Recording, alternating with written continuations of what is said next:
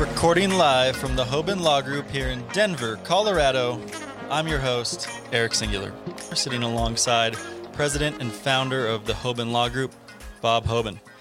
Today we are talking about an update on Illinois three months into adult use legalization, and we are joined by counsel to the Hoban Law Group and co host of the Deadhead Cannabis Show, Larry Mishkin.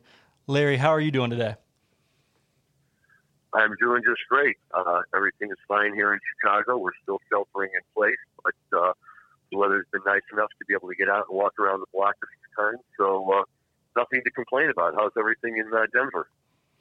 We're doing good. We are uh, social distancing, quarantining, and uh, you know, last night we had a, a, a, number of people participating in a moon howl.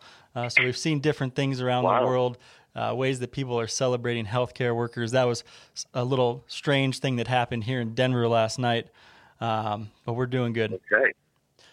So, you know, Eric, that's been happening in, in, in, in Evergreen where I live uh, for the last week. And I was out, uh, gosh, it had to have been last Wednesday night. I was in my garage working on something or other, and I started to hear the yips and the, the howls. And there, there are coyotes in my neck of the woods. And I thought, well, I haven't, haven't heard anything like this in a long time.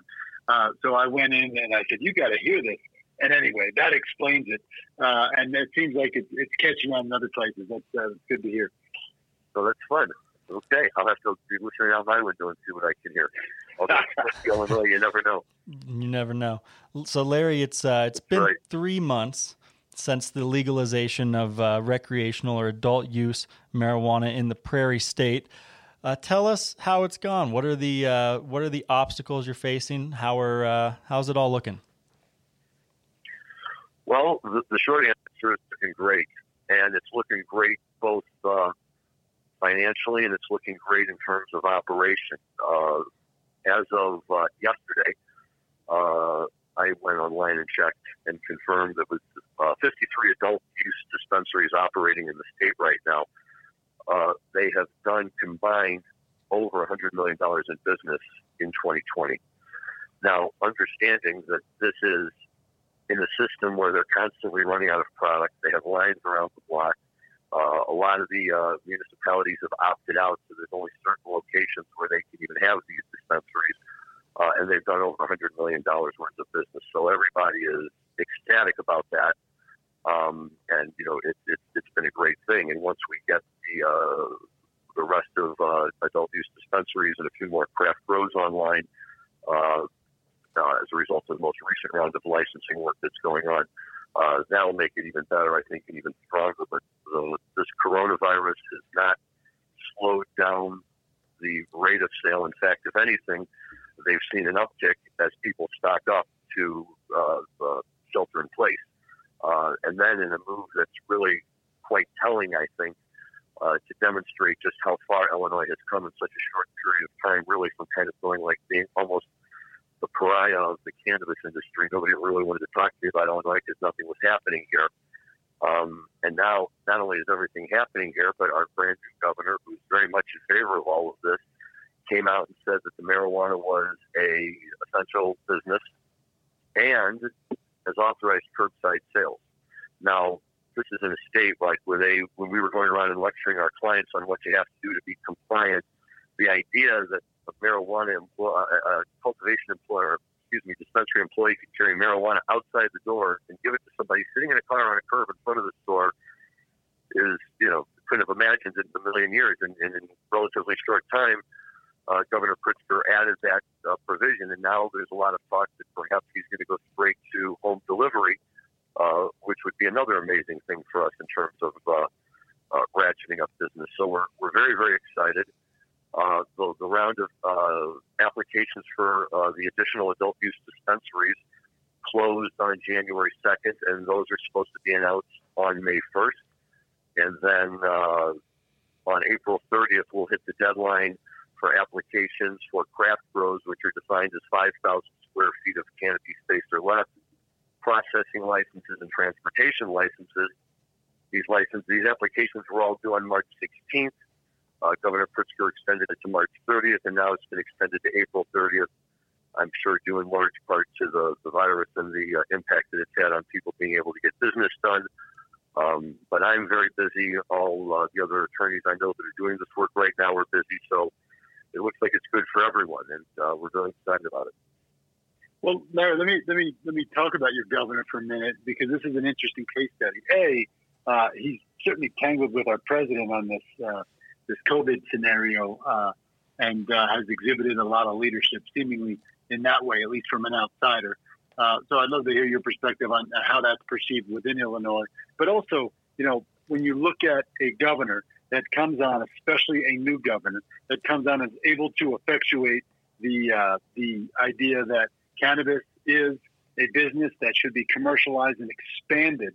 We saw that in New Jersey with New Jersey's present governor coming in, promising within the first 100 days he was going to be in office that things were going to change there, and that ran into political roadblocks. Perhaps because of his leadership style and the fact that he didn't have a lot of political capital, so it's not exactly apples to apples. But can you talk about uh, Pritzker's leadership here and just the fact that he's embraced this and was able to get things done in a state with such a funky political pattern and path?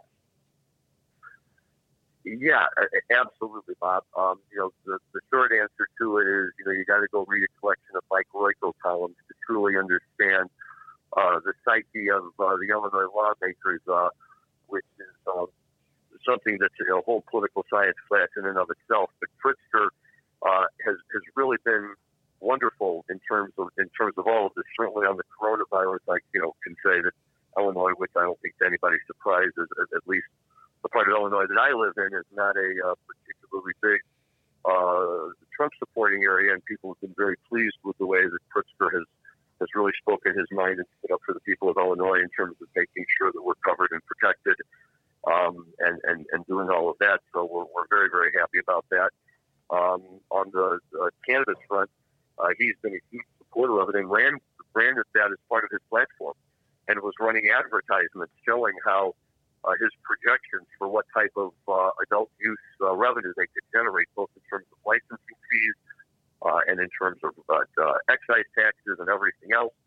And it was part of his budget that he submitted as, as part of his campaign. And after he was elected, he immediately came out and said, "This is it. We're going to put this in play right away. It's, it's something uh, that that uh, should have been done a long time ago." He immediately expanded access to the uh, to the medical program and now we saw on the medical program that maybe had peaked at about 40 to 45,000 patients after four full years of open enrollment, and now it's well over 100,000 people.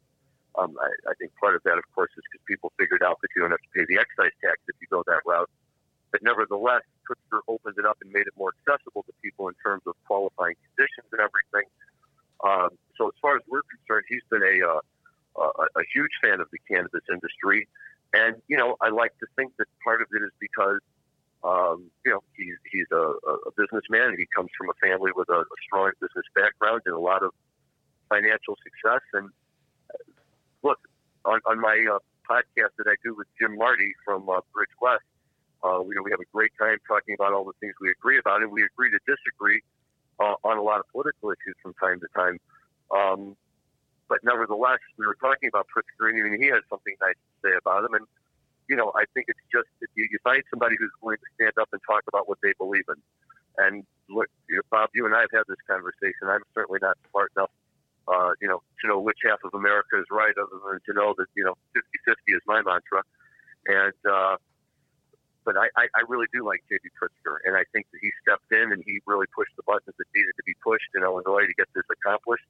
I think both legislators on the idea uh, that it not only was good for you know overall revenue, but it was good uh, for generating tourism. It was good for business. It would be good for revitalizing parts of uh, uh, all different parts of the state. And I think the real reason why they achieved success in Illinois, and and the one thing that Pritzker really put himself behind, which proved to be crucial, is the social equity component of the program, and that's where they gathered the support of uh, of the leaders from the uh, from the Black Caucus and from uh, various minority groups uh, who traditionally have not been very keen on the idea of legal cannabis because they see it as, a, uh, as an idea that passes them right by while taking advantage of their neighborhoods and things like that.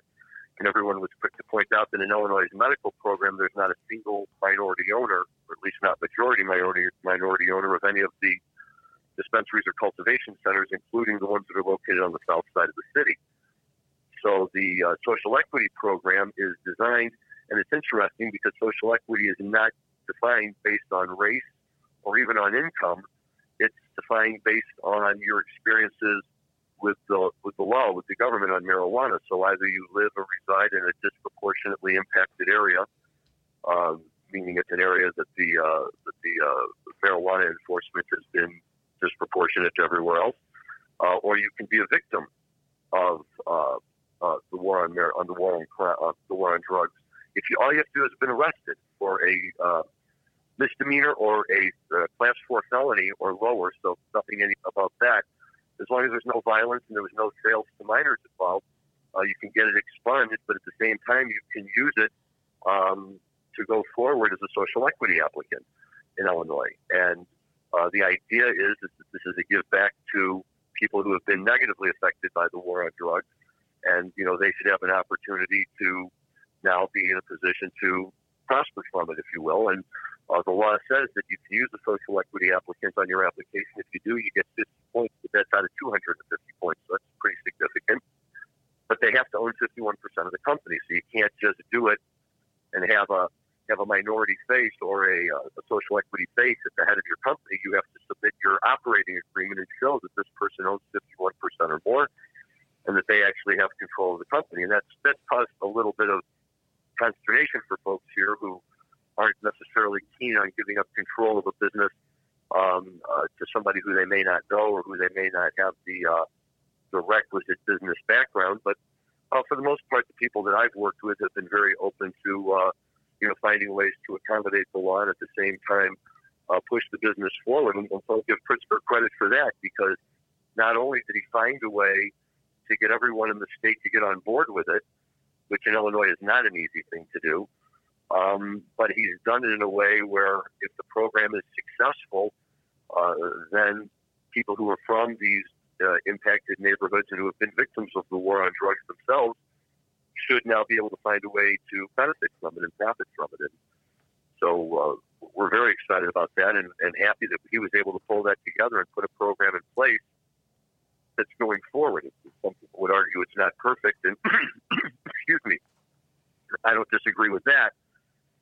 But as you and I have talked about, Bob, it's always better to have a law on the books that allows adult use, even if it's not perfect and you're going to argue over it, as opposed to not having any law at all and arguing about what it might be. So uh, overall, it's done very well for us, and we're very satisfied. Well, it seems like uh, there's also recently, to your point, everybody's been working on applications, yourself included, uh, within the great state of Illinois uh, for dispensary licensing of some sort, or at least uh, cultivation uh, vertical licensing in that regard. What was the reason for the extension of those deadlines? Did that have to do with COVID? Was that uh, a processing thing, or, or, was that in the works before uh, our shelter-in-place orders and the economy slowed down? Absolutely, and and the short answer is that nobody really knows 100% for sure because the announcements that have come out have been more along the general lines that uh, Governor Pritzker today signed the executive order or whatever, extending the filing deadline to this date. You'll now file by this date at this time.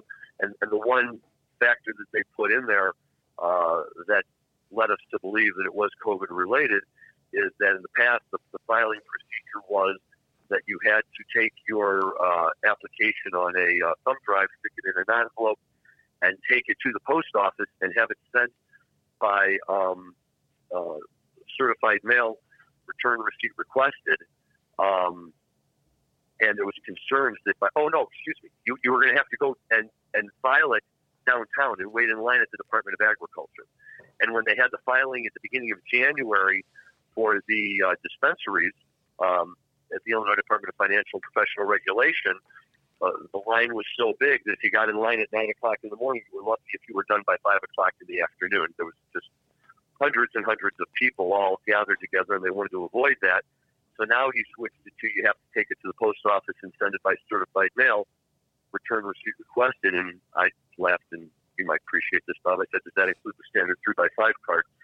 But um, apparently, uh, apparently not. But nevertheless, um, he then extended it on March 30th, and although he didn't say specifically again, I'd like to think that he extended it because he didn't want everybody on that Monday going down to their post office and all waiting in line back to back to send by certified mail. Everything else, as you know, uh, can really be done electronically at this point. There's not a whole lot of in-person stuff that's required either on my end or typically from my client's end, other than maybe going out and looking at a piece of property. Um, so the process has been rolling right along. And, you know, from a lawyer's perspective, hey, you know, if there's more time, that's good. You can get a chance to catch your breath. And uh, by the same token, uh, just signed up two new clients who just saw that there was an extra month to get involved. Thought, why not? Let's give it a try. So, hey, I, I, I can't complain. Well, and I, I, have a question really for both of you guys.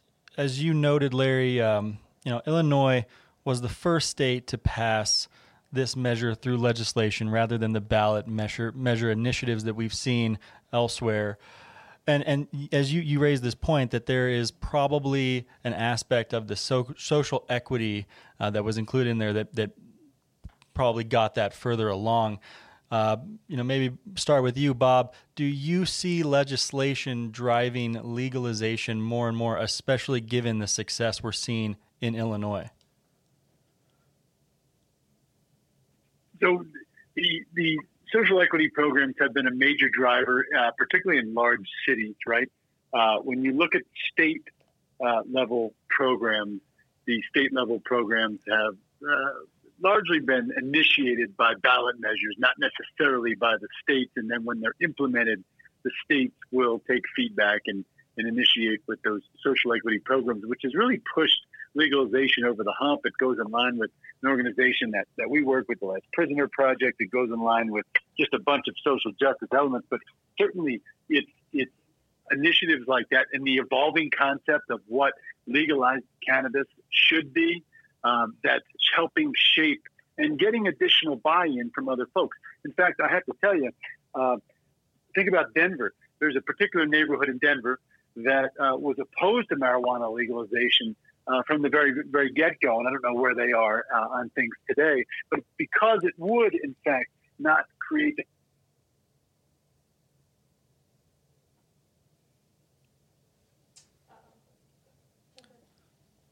We lost. We lost Bob. Oh, so okay. so so let's do this. Sure who was me or Bob? Who was... So why don't we do this since uh, since we lost him? If I put if can I put that same question to you and we'll uh, we'll just do it do it that way. Yeah, just go ahead and ask me the question again if you would. I'll be happy to answer it. You got it. So, Larry, you know, we, we have to note that Illinois was the first state to pass this adult use legalization through legislation. And, uh, you know, in other states like Colorado, California, this has all come from ballot measure initiatives. Do you think, given the success we're seeing in Illinois, other states will start to legalize through legislation? Uh, you know, that's a great question, and it, I think that this is an issue that doesn't really get enough focus. All people focus on the fact is that Illinois now has adult use, but the fact that we did it through the legislature is huge because marijuana, although wildly popular among the population, when I say wildly popular, it's it's it's, it's close to sixty percent now uh, of the American public in polls that they take who support uh, legalized marijuana. Uh, we still have it on Schedule One. And the reason we have it on Schedule One, in my opinion, is because we haven't had a president yet who's willing to spend the political capital necessary uh, to, to, take it off the schedule and, and to make it legal. Um, and I, I, think that you know, in that regard, for a lot of politicians, it becomes a third rail where very few of them want to venture. Uh, and so, ballot initiatives make the legislators' jobs a lot more easier because now they voted it in just our job to you know make some rules to make it work. But in Illinois, which uh, um, you know can be very very interesting, as I said earlier, in terms of how policy gets made, uh, both medical and adult use uh, were brought in through legislative action, which uh, you know, actually required a lot of these, all of them, to, to all of the legislators to go on the record and, and to make a vote as to whether they were for it or against it. And for years, the uh, the medical uh, efforts had had largely failed, but through the actions of uh, one of the state legislators from my home district here in Skokie, actually, a gentleman named Lou Lang, uh, who was one of the leaders of the House for uh, a number of years uh, before he retired a few years ago and uh, now works uh, in the industry with, with various groups. He was instrumental in making this happen. And, you know, I'm sure that uh, there's all sorts of good stories about, you know, good old fashioned arm twisting and Illinois bargaining and, and whatever needed to be done to get it done. But somehow he got the, uh, the medical pass. And that to me was more surprising because we went from zero to medical and not just medical, but a medical state where the dispensary could sell the full array of products from flower to extract to everything instead of one of these vape only types of states. And uh, uh, only by the fluke of the fact that uh, uh, we elected a Republican governor as part of the, the, Trump revolution, if you will, uh, a few years ago, we wound up with a guy who came in and inherited a program he wanted nothing to do with.